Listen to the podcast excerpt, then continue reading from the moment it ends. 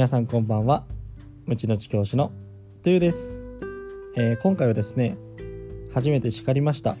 というテーマでお話ししたいと思います、えー、今日の出来事なのですが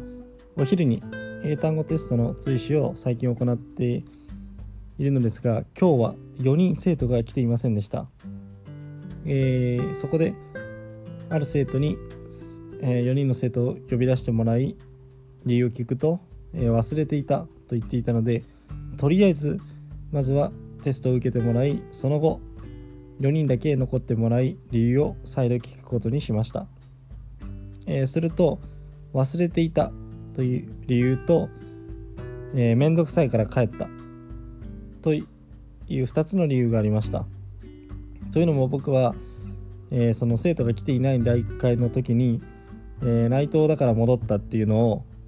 さらっと耳にしたのでおっと待てよと。なんだっていうふうに、えー、引っかかっていました。理由を聞くとやっぱり面倒くさくて戻ったと。いうことで案の定でした、えー、そこで自分はえー、くさいっていうその気持ちは分からんこともないと。昼にその時間削られてっていうのは分からんこともないがその自分の思いとしてはやっぱりみんなの学力がつけばと思ってこんなに先生たちが他の先生もいろんな方が準備してくださって座席表を組んでくださってテストも作ってくださって採点もしていろんなことをしてくださってるという状況なのに面倒くさいっていうのはおかしいと。なんなら自分僕の方がそこで失敗したなって思ったのが僕はちょっと自分の都合を入れてしまったので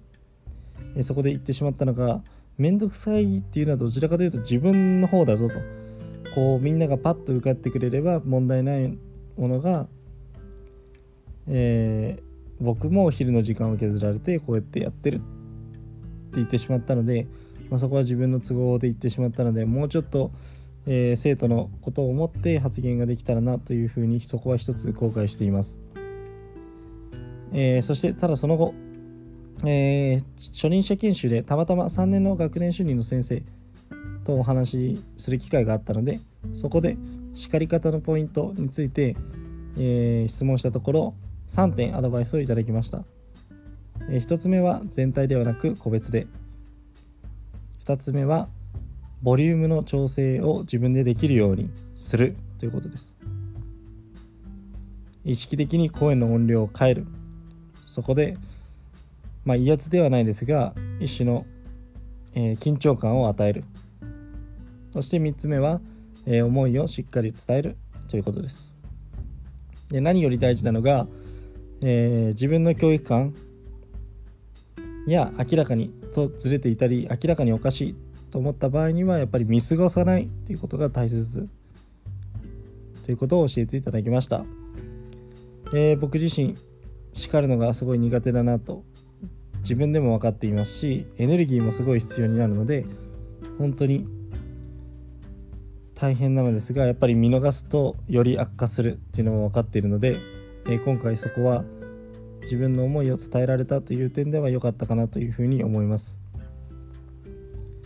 えー、そしてその帰宅後にも自分はちょっと叱るポイント気になったので調べたところ、えー、僕が注意すべきとして2つ。1つ目は引きずらない。これはできていると思うんですが2つ目比較しない。何組はできてるけど何組はダメだとかいうような言い方は気をつけないといけないなというふうに思いました、えー、また自分が感じた点として今回、えー、叱った子は普段関わりのない子であったので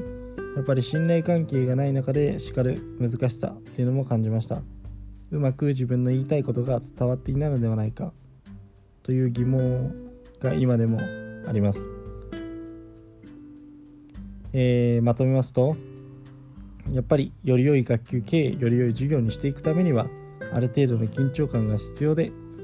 えー、時にしっかり叱れる先生を目指したいそのための第一歩として今日のテーマは「初めて叱りました」というテーマでお話しさせていただきました。えー、Thank you so much for listening and have a good night.